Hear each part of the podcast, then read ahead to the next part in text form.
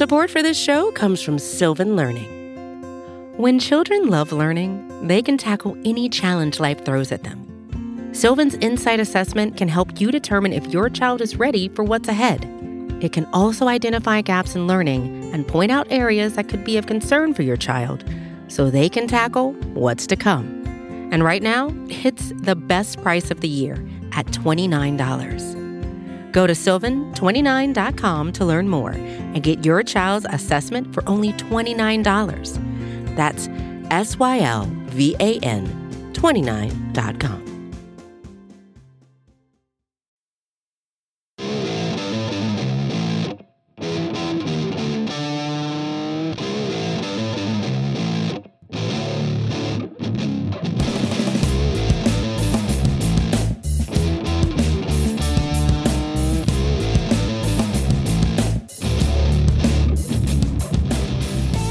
What's up, everybody, and welcome to episode two fifty-five of the Talking Chop podcast. I am your host, Brad Roland.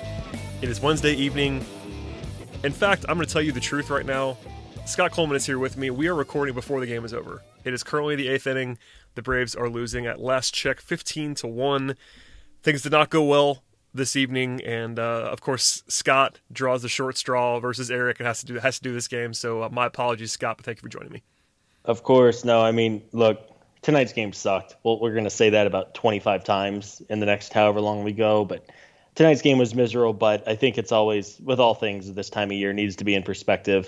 If you would have said seventy-two hours ago that the Braves would be up two to one in the series, I think everybody would have been thrilled. If you would have told us three weeks ago that tonight, October fourteenth, was the first time the Braves were going to lose a game in the playoffs, you would have been even more thrilled and, frankly, probably wouldn't have believed us. So, um, tonight's game sucked, and we'll dig into it. But um, at the end of the day, it's it's one game. They're still up two to one, and now they have to bounce back. Yeah, I think uh, I can't remember who said it, so my apologies. Uh, but a similar sentiment to what you said just now. Uh, just broader, broader speaking, like go back three months, go back seven months, go back eleven months, and tell yeah. anyone that the Braves are in the N L C S up two one on the Dodgers, and that's a tremendous outcome. So. Yep. Uh, We're not known for our positivity on this podcast, but I'm not going to like rant and rave, and we'll do a little bit of that on this pod, I'm sure.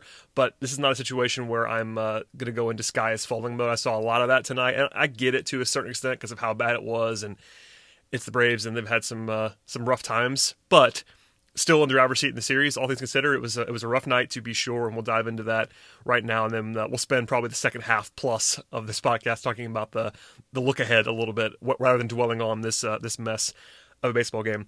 So coming into the night, the Braves were seven and oh in the playoffs, as we all know. They had a team E R A that was one point oh nine heading into the ninth inning of game two, which obviously went awry last night, as Eric and I discussed on this very podcast. But uh, even after that, they had an E R A uh, below two. And then uh, Kyle Wright was charged with more runs tonight in two-thirds of an inning than the Braves allowed in the first sixty-four innings of the playoffs as a team. Yeah. Yeah, uh, not great. Not great. They also allowed as many uh, runs, you know, in two and a third as they did in the first seven games. It's just, uh, you know, all kinds of stats that I could throw at you, but it, it was brutal. So we'll go through it real quickly. There were a couple of pivot points in that first inning that were uh, worth discussing. It didn't have to be as bad as it was. Um, so there was some bad luck. There was some bad pitching. There was maybe some bad managing. There was all kinds of stuff happening in the first inning. So we'll go blow by blow for this, and I promise we will not go play by play after the first inning the rest of the way, because uh, there was a lot of yeah. meaningless baseball on this night. But in the first inning, we have we have to start at the top. Uh, Mookie Betts swings at the first pitch. Um, Camargo makes a pretty pretty good play on the ball, throws across the diamond uh, a little bit errantly. Freddie Freeman stretches out, has to has, has to cross the first base line to avoid a collision. A heck of a play. We all lauded it when it happened. It was ruled an out. Then they go to the replay, and they overturn it. Now, Braves fans were not happy at all with the overturn, which I totally understand. I, I thought he was safe. I really did. But the the infinite question of uh, indisputable or not is the question where I came down here. And I'm not telling you that this game is different all the way across if they get that call. But uh, it would have been nice if that guy didn't lead off and was on the base pass there. So, Scott, yeah. what did you think in, in real time and then after the uh, re- replay review actually happened? So in real time, I, I thought he was safe. It, it was a hell of a play by Camargo. I mean, of course, we yep. talk about it's his first. I mean, literally the first pitch that he's active for in the game, and it's a it's a well hit ball right down the third base line, and he has to make a ridiculous play even to just field the ball and then throw across his body. So, uh, you know, on review, I never know what angles Major League Baseball has. I know it's supposed to be indisputable. I don't know if there was necessarily indisputable evidence. Who knows what that inning looks like? I sure wish Mookie would have been called out because it it literally could not have been worse than the other result. But um, unfortunately, it was just kind of the tip of the iceberg. And um, as you said, for a team that's pitched so well within two pitches tonight, I'm jumping ahead a little here, but within two pitches they were already down. So it was not it was not an ideal overturn to say the least. Yeah, uh, that's where I, I mean I was not really upset about this in the moment.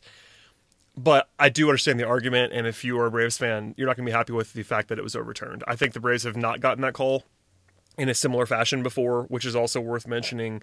Um, I thought he was safe, but the indisputable thing is just hard to get over. So, as you referenced, uh, the next pitch, Corey Seager hits a, uh, a gapper. Um, Austin Riley, who we'll talk about later on, uh, is sort of a forward, forward-facing thing and is playing left field tonight. He cuts the ball off, but sort of stumbles. Um, Pache was behind him. Might have been able to get a better play on it, but Betts was flying. Betts is very fast.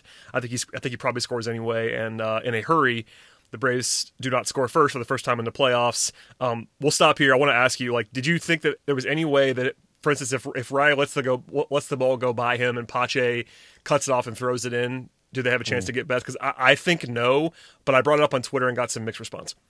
Um, I mean, it's it's hard to say for sure, right? Without really looking at it, I would, I guess it's possible. But as you said, Mookie can fly in in that gigantic ballpark.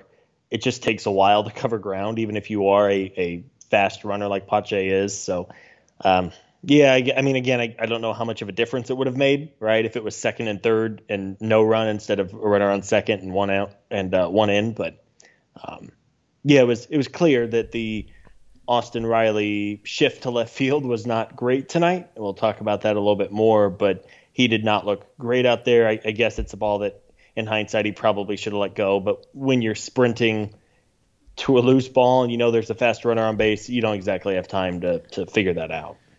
Yeah. Um, so th- those are not the two. I mean, I guess the overturn was controversial, but we'll go on from there to more disastrous outcomes. Um, from there, Will Smith hits a one hundred ten mile an hour double to left center, just absolutely cranked. It was actually a great play by Pache to cut the ball off. That's a, a world-class defensive play by him to let the ball not go all the way to the wall. Um, still down two nothing, but uh, a, a nice throw by Pache. It looked like Smith might have come off the bag and been out at second base, um, but the Dodgers challenged the first play of the game, and Brian Snicker did not choose to challenge that play. Um, I will say this, I'm not sure that he would have gotten an overturn. Um, I think it was close. You know, Braves fans were making it sound like it was a clear-cut thing. I, I'm not. I was not quite there, but I think that is a play you have to challenge. So yep. that that's kind of where I. I mean, it sounds like you agree with me, but that, that's a play you. I know you only get so many challenges, but how many times in a game are you going to need those challenges? And that's a big moment in that game, and I think you have to challenge there. He didn't do it. Well, and the worst part of, of all of this leading up to it was, after the Seager double, Wright got two ground outs. So there were two outs, and the score was one nothing. I think that kind of got overlooked a little bit. I mean, if that ball is a little bit to the right and is caught, or if they do either throw him out at second or review it and get it overturned, I mean, it's a huge difference. I know we're, we're talking ifs and buts, but um, yeah, live, I thought Will Smith came off the bag. Um, As you said, I'm glad that Brian Snicker kept his challenge in his pocket for when it was eleven nothing. Like, use them. You, you have no idea if you're going to need it later in the game, but it's hard to imagine there being a more significant time to use a challenge to get out of an inning when your pitcher clearly doesn't have it. I don't know why he didn't challenge it. As you said, not even five minutes after the Dodgers challenged and got one overturned. Um, so that was that was very frustrating because it was the difference between being either one nothing or two nothing. Instead of, of course, as we know, eleven nothing. Yeah. Um, I'm not going to tell you the game was different if they challenged there, and I don't even know if it gets overturned, but it was a moment that everyone, not everyone, a lot of people circled, and yelled at us about, not not at us for doing anything wrong, but it was a it was a frequent point of discussion later on in the game and during the inning, and I was on board with that. I think it should have been a challenge, um, just kind of fundamentally. I, they probably lose anyway. I'm, like, I'm not telling you that they, they, they win this game if they if they challenge there, but uh, worth at least noting. Um, moments later, Kyle Wright gets pretty clearly squeezed on a clear strike against Cody Bellinger. Bellinger walks, and then uh, seconds later, a two-run homer by Jock Peterson, and then another homer on the next pitch by Rios, both of which were cranked. Like, these were not cheap home runs. And uh, in, in the blink of an eye, it's six nothing.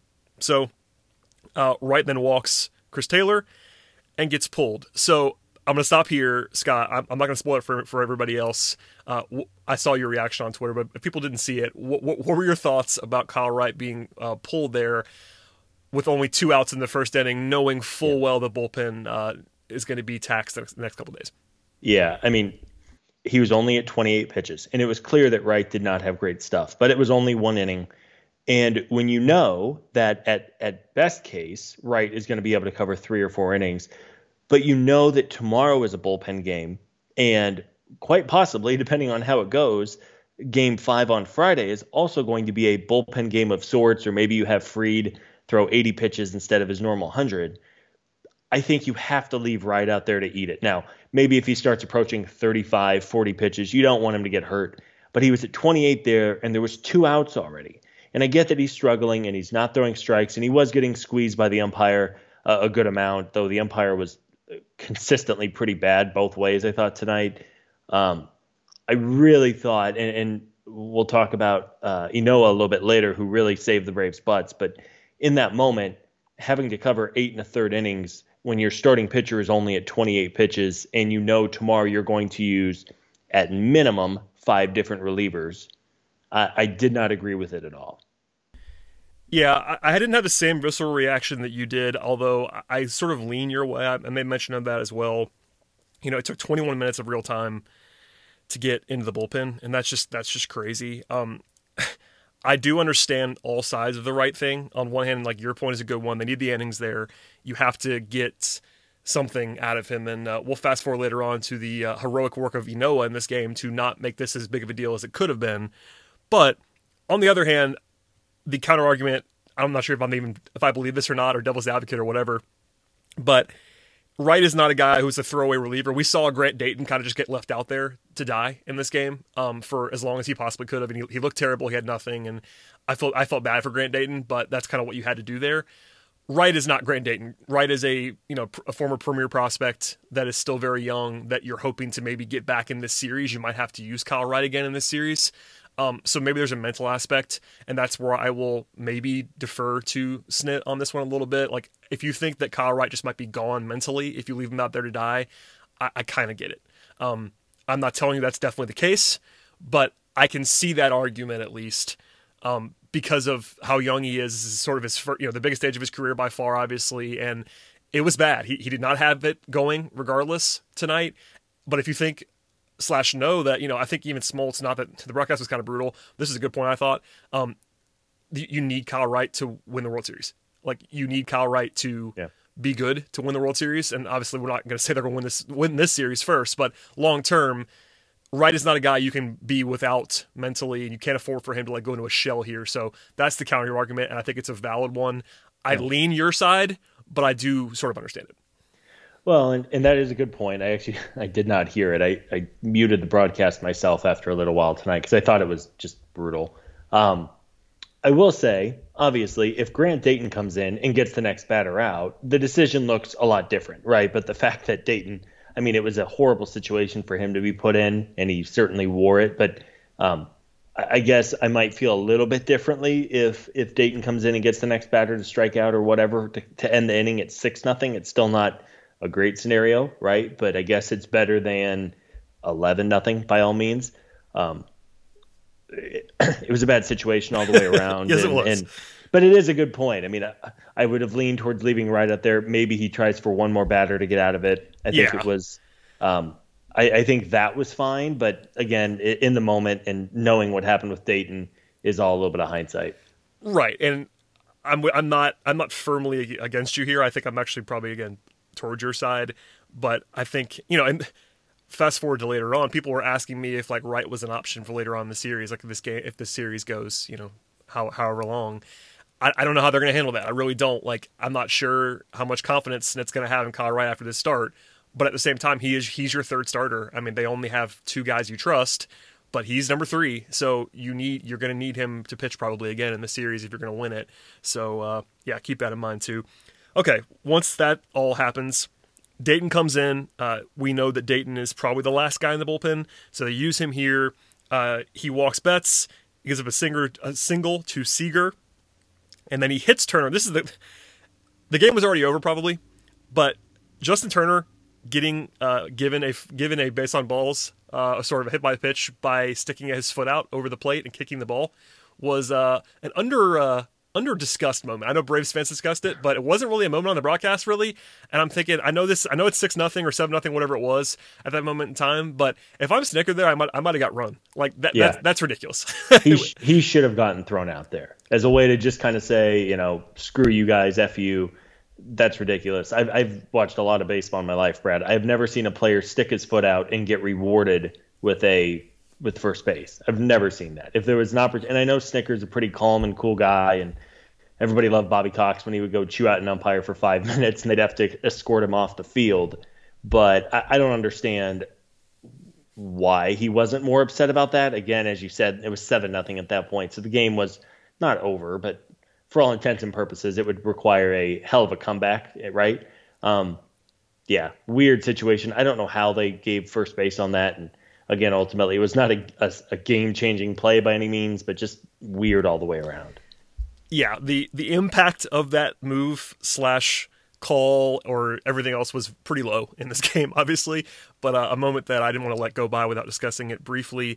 Uh, seconds later, Max Muncy hits a grand slam to end any doubt about this game. At seven nothing, the Braves are huge underdogs, quite obviously. At eleven nothing uh, in the first. Yeah, it's I, over. I saw Fangraphs put out, put out, and I tweeted this, Fangraphs put out a, uh, a a live probability of like two percent, and I was like, guys, that that's that's too high. I'm not telling you that it was zero point zero, because it's not, but two percent is, is way too high. Down eleven nothing. I'm sorry. Yeah. Uh, so, and by the way, they, they broke the baseball record for playoff runs in an inning that was set last year against the Braves in Game Five. We will not discuss that anymore on this podcast. But uh, history history was made in an unfortunate manner against the Braves two years in a row. I have no thoughts on that other than let's just not talk about it. Never again. Never out again. Of our mind. Let's win this series so we don't have to look back on that inning ever again. It's like, oh yeah, we kind of laugh at it, right? Yeah. It was it was the most Braves way possible. We've said it at the beginning of the podcast. I'd much rather give up eleven runs in the first inning and give some guys some days off, especially with, with no days off to kind of recover mentally and physically.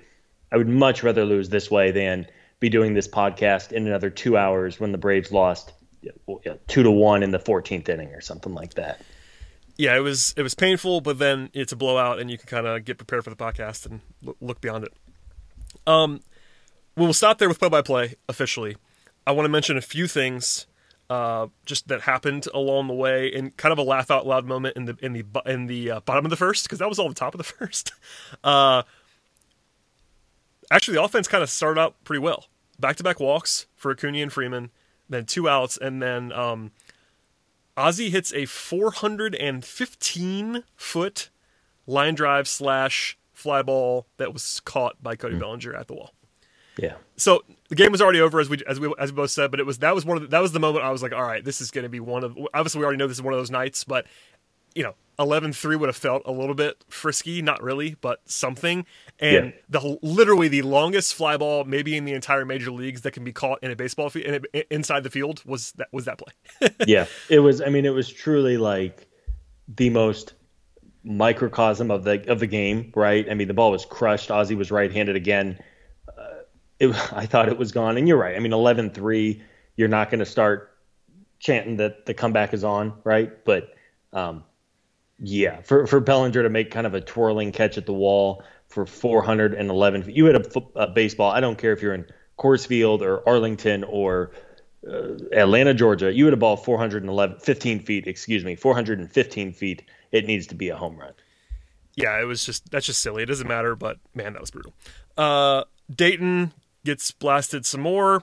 Uh, the the only honestly, maybe the only good thing, other than the performance of Ynoa that we'll talk about in a second, of the whole night is Christian Pache uh, breaks up a no-hitter and also hits uh, hits a home run for his first Major League homer in the third.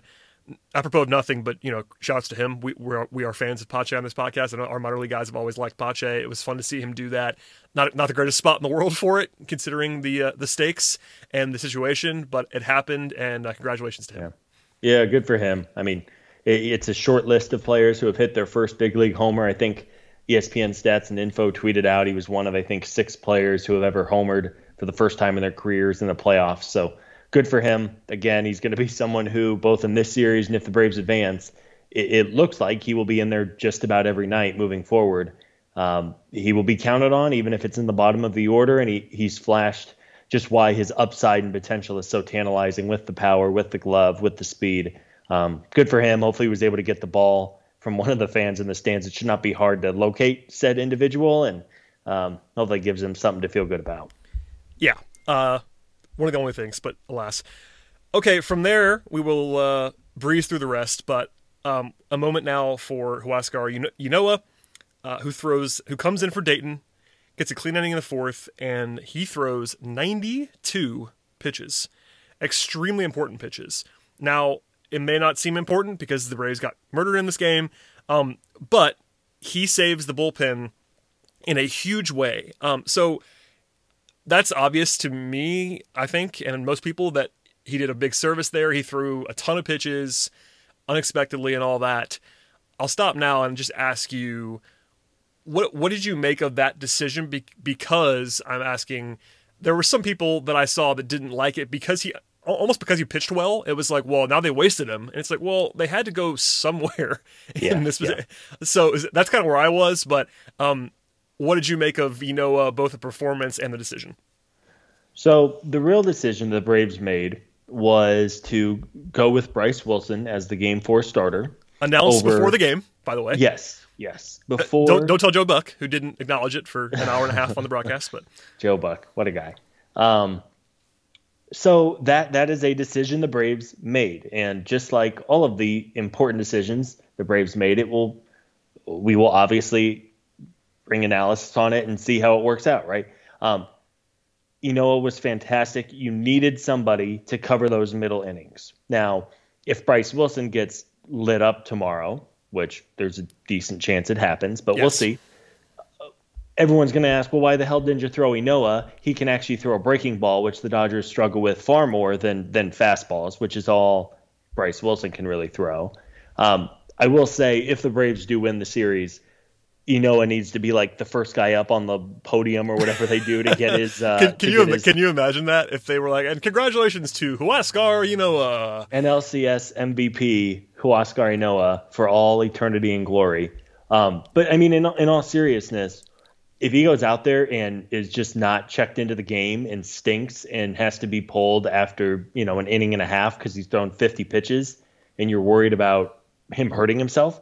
Uh, It's it's a different game because while the bullpen is used quite a bit the last two nights, they could not withstand, which is why I was so frustrated whenever they did pull Wright after twenty-eight pitches. They did not want to have to use anybody of any statue, I guess, in this game tonight. So, I mean, shout outs to him. Again, it was it was four very important innings to cover. The game was over. It was fifteen to one or whatever it was at that point. But um, great job by him to save the bullpen, keep everybody fresh, and Uh, hopefully give the Braves a, but I honestly feel that his four innings of bullpen work significantly improves the Braves' chances of winning this series. If he would have been, gone out there and embarrassed himself and had to be pulled, and they had to dip into the other guys who they wanted to rest tonight, Will Smith, uh, Shane Green, who ended up coming in anyway. Oh, we'll, we'll, but, get, to that, we'll, get, to that, we'll get to that later. Yeah, but uh, no, I mean, hats off to him. He did a great job. Hopefully they're able to use him again later in the series if uh, if the situation presents itself. Yeah, you know, the downside is, of course, that he's probably burned till game seven, maybe game six. Um, but he, you know, he threw ninety-two pitches. That that's the start. That's basically a, a start that he made tonight.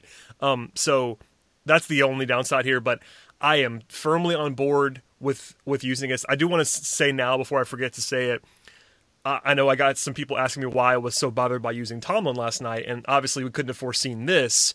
But the entire reason to employ Josh Tomlin is to have Josh Tomlin pitch five innings tonight in yep. a mop-up game. And for some reason, they used him last night in a one-inning situation.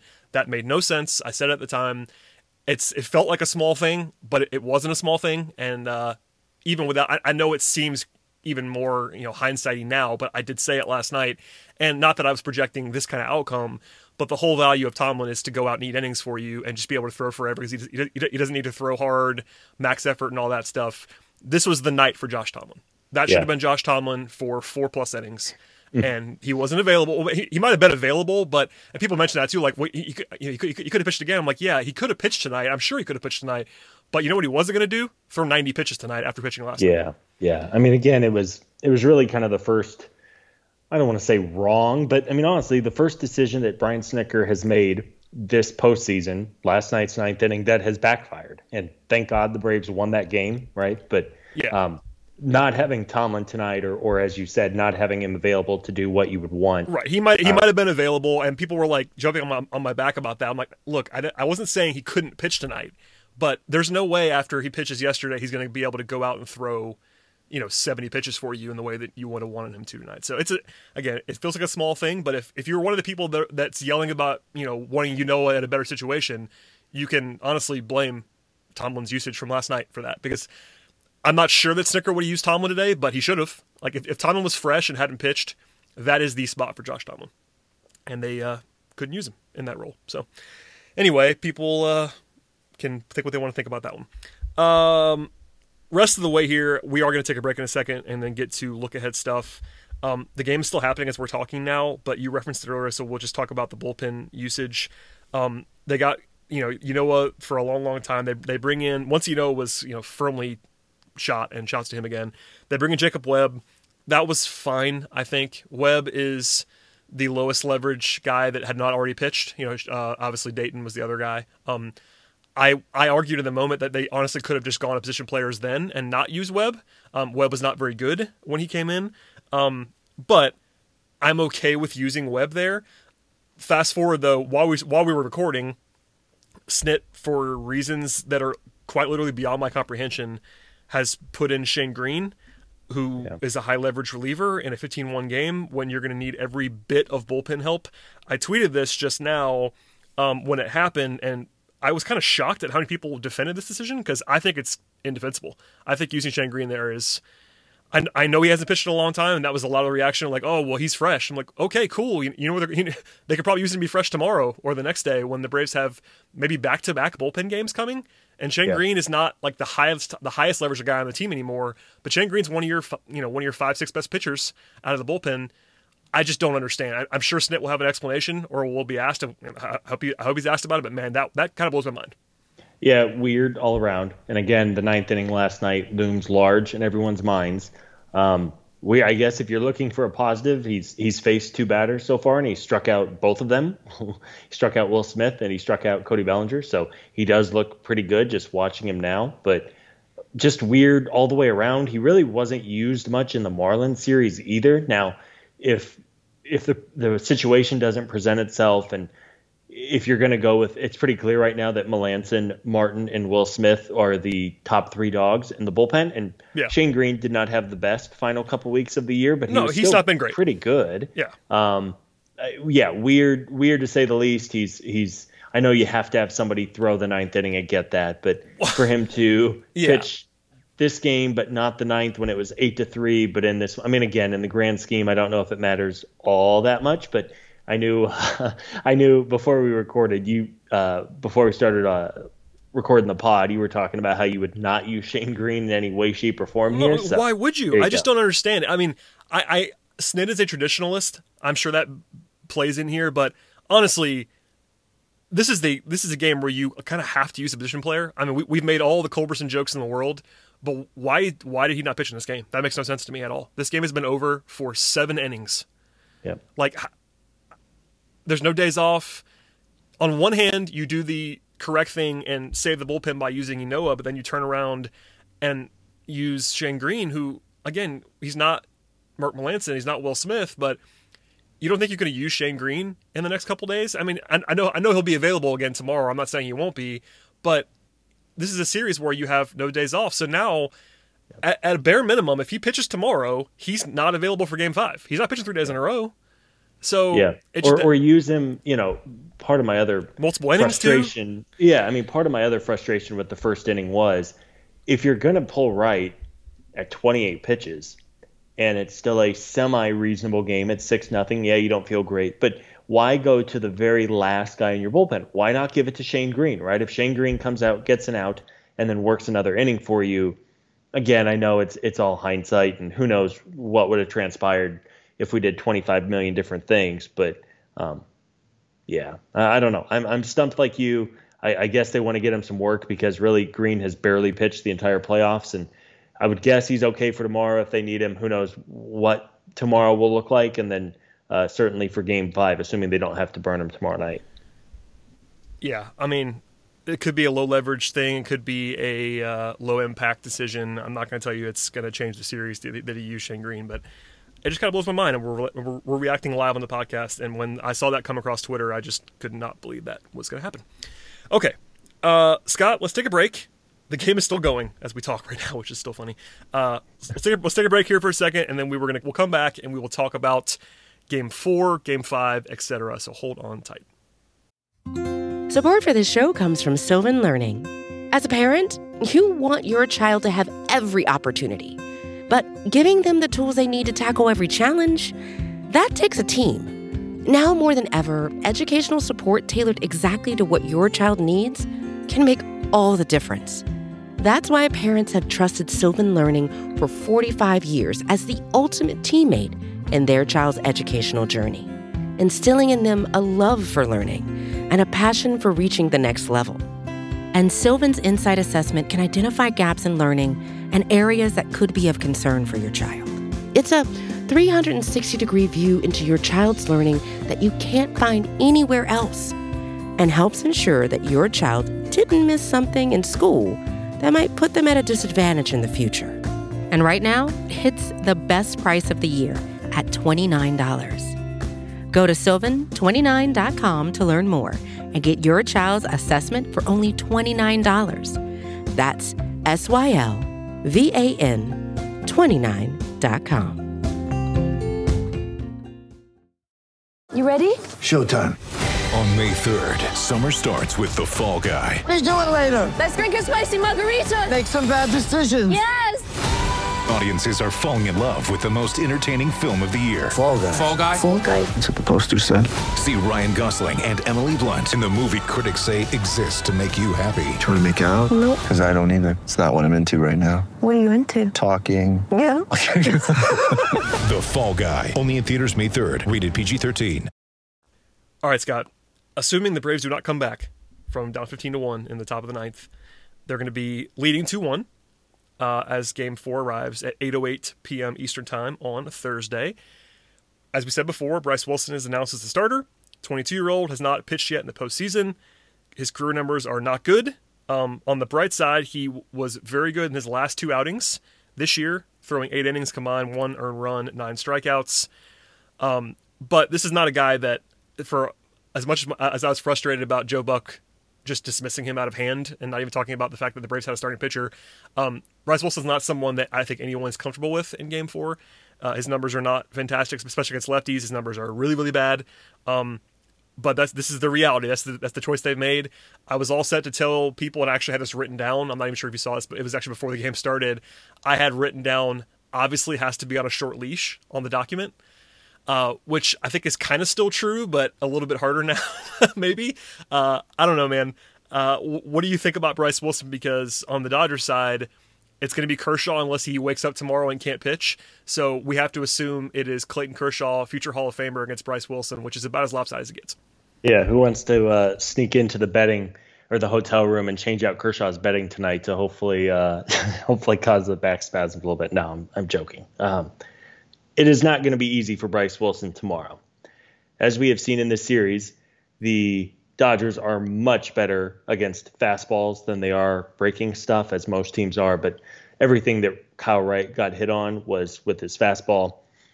Wilson is not somebody who has a lot of great secondary offerings. His fastball is okay. We've seen when he's locating it, it can be effective. It almost serves as a sinker. There's a lot of downhill movement on it. But, yeah, I mean, if, if you're talking about a true David and Goliath situation, I'm not sure it gets bigger than Clayton Kershaw versus Bryce Wilson. But, I mean, hey, it's baseball. Maybe a few breaks will go our way. Yeah, I mean, that's the best way to put it. The odds are not out yet because the game is still happening, but we can assume the Dodgers will be substantial favorites. The Dodgers have been favored in every game, just for what, for what it's worth. But, you know, we'll see how they handle Wilson. I do think one of the upsides, if you want to call it that, from having Ynoa save the bullpen tonight, other than Shane Green for some reason, um, is that you do have all of your guys. So if if if Wilson is not crisp, which is certainly in play, you can be aggressive. You can go to guys for multiple innings, you know, especially like Tyler, like Tyler Matzek's a guy who can pitch multiple innings. Um, you could go to Tomlin. I'm not sure they want to do that, but if if it, if it gets really ugly early for Wilson, you might go to Tomlin for some damage control. You can pitch all of your best guys tomorrow if the game is competitive, and that yeah. is very helpful. Um, I was ready to talk about like who wasn't available for tomorrow before the game started, and honestly, I think everyone other than Ynoa is going to be available tomorrow.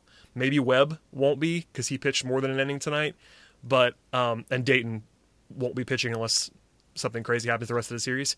Um, but the guys who really matter should be available tomorrow, uh, including Green. As much as I went on that rant earlier, he should be able to pitch tomorrow. Yeah. So we'll see. I, I uh, oh, I wanted to ask you, what do you make of the opener idea? You know, that ship has sailed now, mm. but people were asking me why Snett didn't. Didn't I'm not sure if they didn't consider it or not, why he didn't do it for tomorrow. And honestly, the looming factor here is still that game five is on the table, and Fried is not like a given for game five either, so keep that in mind. Yeah, yeah. I would I would go with an opener. I would go with Tyler Matzek and fully intend to pitch Bryce Wilson for an inning or two, but I would lean towards going, I mean, just kind of like tonight's game, I would generally lean towards using your better relievers until the situation gets out of hand, and then see. I mean, tomorrow, if, if Bryce Wilson goes out there and gives up five runs in the first inning, I mean, what are, you, what are we doing at that point, right? You don't want to burn your good relievers because the score is five nothing, and presumably it's a game you, you aren't going to likely win.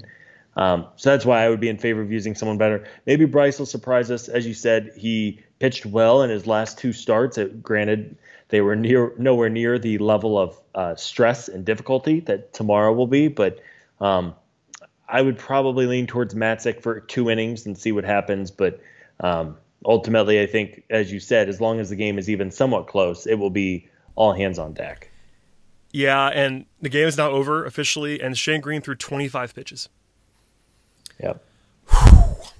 Uh, it's late, and I'm annoyed, but that doesn't make sense. Okay, uh, moving on. The other thing that I wanted to ask you about, we talked about Kershaw. If he can't, by the way, if he can't go, it's going to be Dustin May by all accounts. If Kershaw wakes up and has a back issue again, it'll be May, and it's not like May is bad. Like May, May's really talented and good. So even if it's May, they have the advantage. I'd rather face May than Kershaw, to be sure, but uh, that's worth pointing out. The other thing is the, is the lineup the lineup change. So that happened today. I talked about it a little bit with Eric last night because we kind of assumed this was going to happen with Snicker saying it publicly. But what do you make of the new lineup against lefties? Camargo third, Riley in left, and Markakis off the bench. I will stop there and let you answer. Yeah, so I would go back to the, the games one and two. I know Markakis against lefties is really not ideal, but I do think, as we saw tonight, defense in these games takes on such a premium. And who knows if Austin Riley, what would happen in that first inning if you have Riley out there, if you have is it uh, Markakis who's been in left field.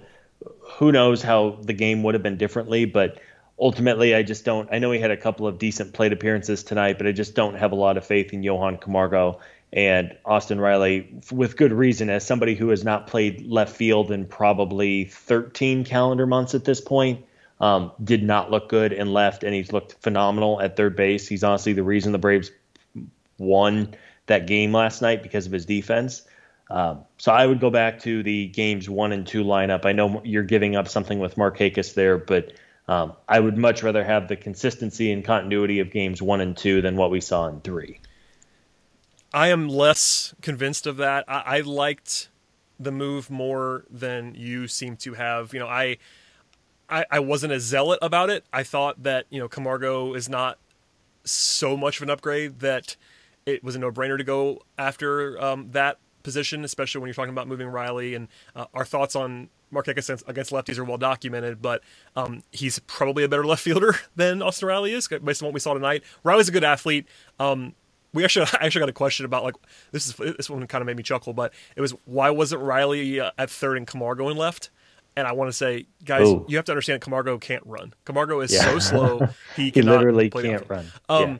So just, I know people just haven't caught that. Like, there's certain people that haven't caught, caught, caught up on that just yet. Camargo is not a good athlete. He cannot run. He cannot cover ground. So that's why.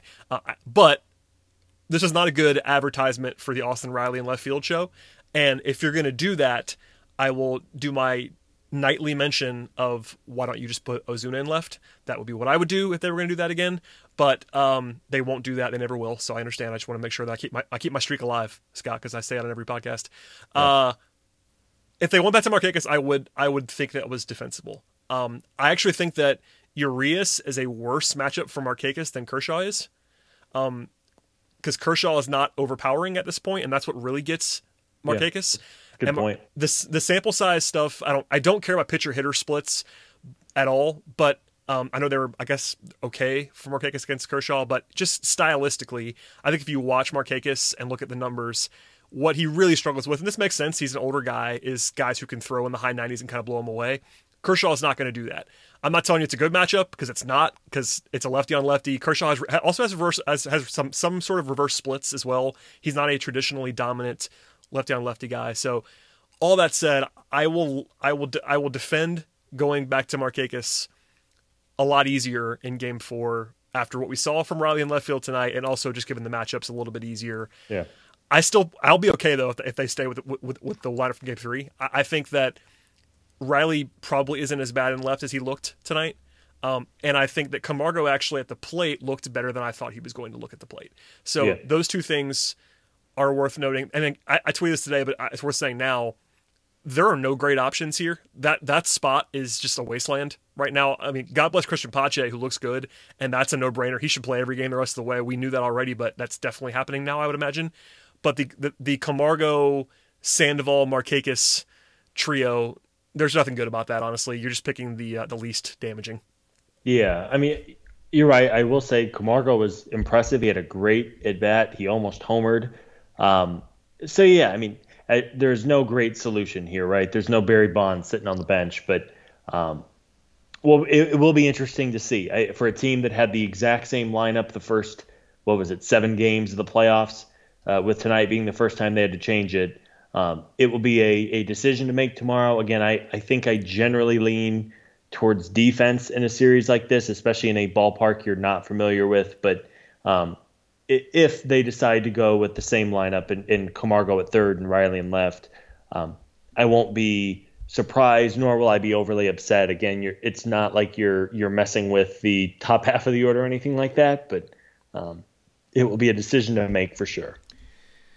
Yeah, so we'll see what they do there. I, I my prediction is that Snit will go back to Markakis.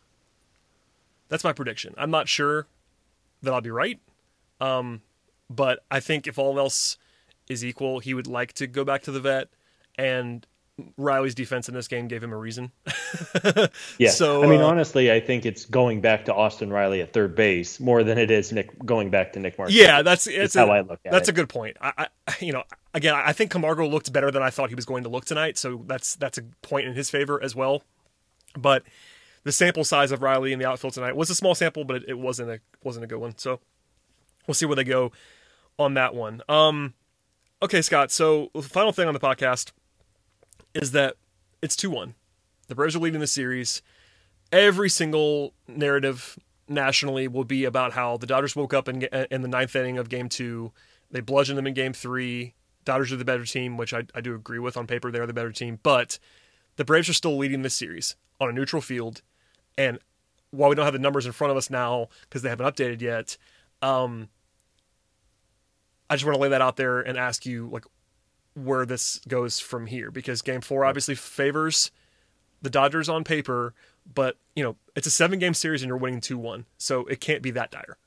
Yeah. I mean, I will say this. I think momentum in baseball is the silliest, most made up thing there is. I do not believe in momentum. I do not believe that because the Dodgers scored four runs off of Josh Tomlin in the ninth inning last night, that their bats are suddenly going crazy. Because if you follow that, they were just shut out five innings in a row by the back end of the Braves bullpen. Alas, I, I will digress. Um, certainly, we talked about this series, and the Braves needed to be up two to one after game three if they wanted to have a chance. And guess what? They're up three, two games to one. And as we said, if you would have told us roughly seventy-two hours ago that they were up two games to one, you'd feel okay. Now, of course, we wouldn't know how game three went. It was not great by any metric. Um, if I had to, to put money on it, I don't know. I, I truly think it's more fifty-fifty at this point. I'm not saying the Braves can't win tomorrow. It would be a true David and Goliath if, if Bryce Wilson and the Braves can knock off future first ballot Hall of Famer Clayton Kershaw. To go up three one would be amazing. I don't expect it to happen. But if they do lose and it's two to two and it's a best of three, the Dodgers are also without Clayton Kershaw. That was the real implication of his back spasms, not being able to go in game two. He might be able to throw out of the bullpen in a game seven scenario if it gets there. Um, you're going to have to see Walker Buehler, and I would assume you're going to see Tony Gonsolin, who was good, and he was really good the first time through the order, but then the Braves lit him up, of course, in game two. So if the Braves win tomorrow, obviously three one, you're feeling really good about it. If they lose, and as you said, the lines aren't out, but they will be significant underdogs. Yes. Um, I, I don't think it's the end-all, be-all, and, and all of a sudden, you know, this series is going to be over. You know, Dodgers are going to win four in a row. I don't think that. Could it happen? Sure. Um, I've kind of felt like this series was going seven either way. And the Braves going up two to one early is certainly helps their cause, because the alternative is they'd be down two to one after just getting spanked fifteen to two, and then I would feel like the sky is kind of falling. I don't feel that way, so it, it is going to be a great last four games of the series, give or take. Um, it's it's going to be a challenge tomorrow and beyond, but I think games one and two really did show the Braves can hang with these guys, no matter how good the Dodgers are. Yeah, and I can't remember if I said this on, on the podcast last night or something else. I, I did a radio hit today. Someone asked me this. I can't remember where I said it, but I'll say it again now. Because, you know, if the Braves lost game three, which they did, um, the question posed to me, or at least that I discussed, was, you know, what's the percentage chance at that point in time? And maybe the market, something like that. Um, I do think that when the new series prices come out in the betting markets, when the projections come out for the series, it'll be like a coin flip again. So after game one, the Braves won game one, but the series market was still a coin flip or so, because everyone views the Dodgers as the better team. That's going to be the same thing now, I think. Uh, you know, the Braves lead by a game, but the the uh, systems, the models favor the Dodgers. Um, but, you know, you, you still played three games now, and the Dodgers, even with a win in game three, they have to win three out of the next four. That's that's just the math. And the Braves are not, you know, leaps and bounds worse than the Dodgers. We we both picked the Dodgers to win the series before the series started because we thought they were better. But the gap is not so big where a team that is down two one is not a favorite in the series. Yeah. I'm, I, I, won't, I won't go as far as you did on, on the momentum question, but I do think that it will, it will be overblown. This result is going to be overblown nationally, maybe locally as well. Like, the sky is falling stuff's going to be happening. Um, the jokes will be appropriate after this game, but I, I I firmly believe that, you know, you reset after today. The Braves lead this series two to one. The Dodgers have the advantage in game four, so it's closer to a coin flip. But I think the Braves are honestly probably still small favorites in the yeah. series. The only reason why it's a coin flip maybe is because of how big the on paper advantage is for the Dodgers in game four, just because of that matchup that we talked about before. You know, Kershaw versus Wilson is about as lopsided as a playoff matchup can get. it just, it really, it really is. Uh, it really is. I, I'm sorry. I'm not, and I honestly, I say that with no, dis- no disrespect to Bryce Wilson, who is talented. And I think Bryce Wilson is capable of pitching well tomorrow. He really is. That's a guy who was a former really im- impressive prospect. He can go out and give you three, four, five good innings tomorrow, and I won't be stunned, but it's Clayton Kershaw on the other side. And Wilson has just not had the pedigree. So I don't know. My, my overall thing is, if you maybe pick the series now again, I think I probably picked the Braves in seven. And given that we both picked the Dodgers before the series started, that's a shift. But I, I'm I'm not going to be swayed by this, admittedly, you know, comically yeah. lopsided result. I know how bad it yeah. was tonight. We didn't. No one no one had fun, but the Braves still lead the series. The game just mercifully ended. I will say the Braves now have all of the momentum going by the Fox Sports logic, because the Braves have now outscored the Dodgers three to nothing since the third inning tonight. So they have all of the momentum, and I look forward to Mister Alex Rodriguez and uh, Frank Thomas yelling about momentum for fifteen minutes here. But no, I mean, again, tonight's game sucked. I guess to wrap it up, tonight's game was miserable. It really was. But the Braves are still ahead in the series, and if you're going to lose a game, lose a game like this, right? Don't don't lose a heartbreaker when you're you're leading late and everybody thinks you're about to go up three oh and you're a game from the World Series. You move on, right? You you, you get a meal, you go to bed, and you wake up, and tomorrow's a new day. We're tw- less than twenty-four hours away from the game. So um, get it out of your system. Hopefully this is by far the worst the Braves look uh, over the next four four days here, and, and then move on. Yeah, that's well said. Uh, okay. We've done it, Scott. We've navigated what was a treacherous night. Uh, eat your heart out, Eric Cole. We got done on the podcast before eleven p.m. because we were smart enough to start early, and uh, nothing came back to bite us. This is the rare time, and honestly, I hate starting the recording before the game ends in a playoff game. But uh, one of those times when you're down by fourteen runs, you can you can go ahead and get started. So, shouts if, to you uh, for that idea. Yeah, if they would have come back, we would have just like Scrapped manically it. laughed for oh I would have just started laughing for thirty minutes, and then you would have turned off the recording. Yeah, if they, if they came back and won the game, we would have I would have saved our conversation, but I would have come out I would have come on the podcast at the top and just said, all right, now we're going to record a podcast, we'll, we'll we'll do it, and at the end I'll tack on the twenty minutes that Scott and I did before the game, before the comeback happened, because that yeah. would have been a lot of fun to listen to in reverse. If the Braves had scored fifteen runs in the last three innings to uh, ruin our to ruin our podcast, I would have enjoyed that. So, when we all here's hoping uh, tomorrow, you and I think Eric, right? Tomorrow night's Eric's night. It he looks will, like uh, it's going to be me and Eric on Thursday. Eric's got to stay up late. It's an eight oh eight start, so it might be a midnight podcast. So uh, get get some coffee, Eric. It's time. That's right. Get your coffee now. Get caffeinated. Hopefully you guys have a little more uh, fun stuff to talk. I mean, hey, again, if you would have told us two weeks ago this would be the first losing reaction podcast we'd have to do, I would have laughed at you and said you're crazy. So, hey, good on uh, good on the Braves. Hopefully they're able to bounce back. It's just one game. Get it out of your system. Hopefully, I mean, I know anyone who thought the Dodgers were going to go quietly into the night was was just kind of kidding themselves. This is a really good team. This feels like a series, really from the beginning, in my opinion, is one that was going to go, if not the distance, close to it. Um, these are two, especially at the top of the ro- the rosters, these are two evenly matched teams. Um, we'll see. Go get them, Bryce Wilson. No pressure. I will give you the last word, Scott. Well said on all of that. Please subscribe to this podcast if you've not done it already. If you listen to this, God bless you. You are a diehard. I was joking as we started talking, uh, or yeah. even before we started talking on the, on, the, on, on Twitter, Uh, to just download if you didn't want to listen to the podcast tonight. But if you made it this far, thank you for listening, and thank you for all of the support that you've given us. Follow Scott, follow me if you would like to, follow the site especially. There's lots of written content coming, and we'll be back again in this same sp- in this same space after the game on Thursday. Hopefully a better result. See you then.